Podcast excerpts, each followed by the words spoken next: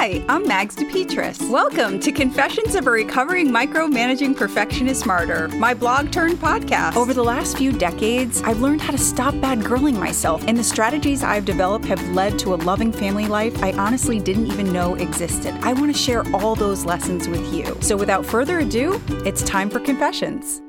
The more unlovable the kid, the more I need to love. This Sunday, I was thinking about the healing power of love. How, when people are going through a tough time, sometimes all they need is to be loved.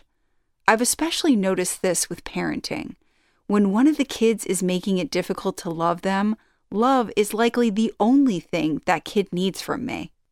This led me to thinking maybe my focus this week should be to infuse everything I do with love relationship with love, parent with love, work, drive, walk with love, fold, cook, clean, email with love, call with love, talk, listen with love. There are so many mini goals on a daily basis. Get to that meeting, edit those images, return that phone call, email, text, have dinner ready by 5:30. I like the reminder to return to the overall life goal, which is to be loving. Of course, there was some yelling with love, but for the most part, there was just love. And my experience was that while my intention was to help heal others, it ended up being far more healing for me.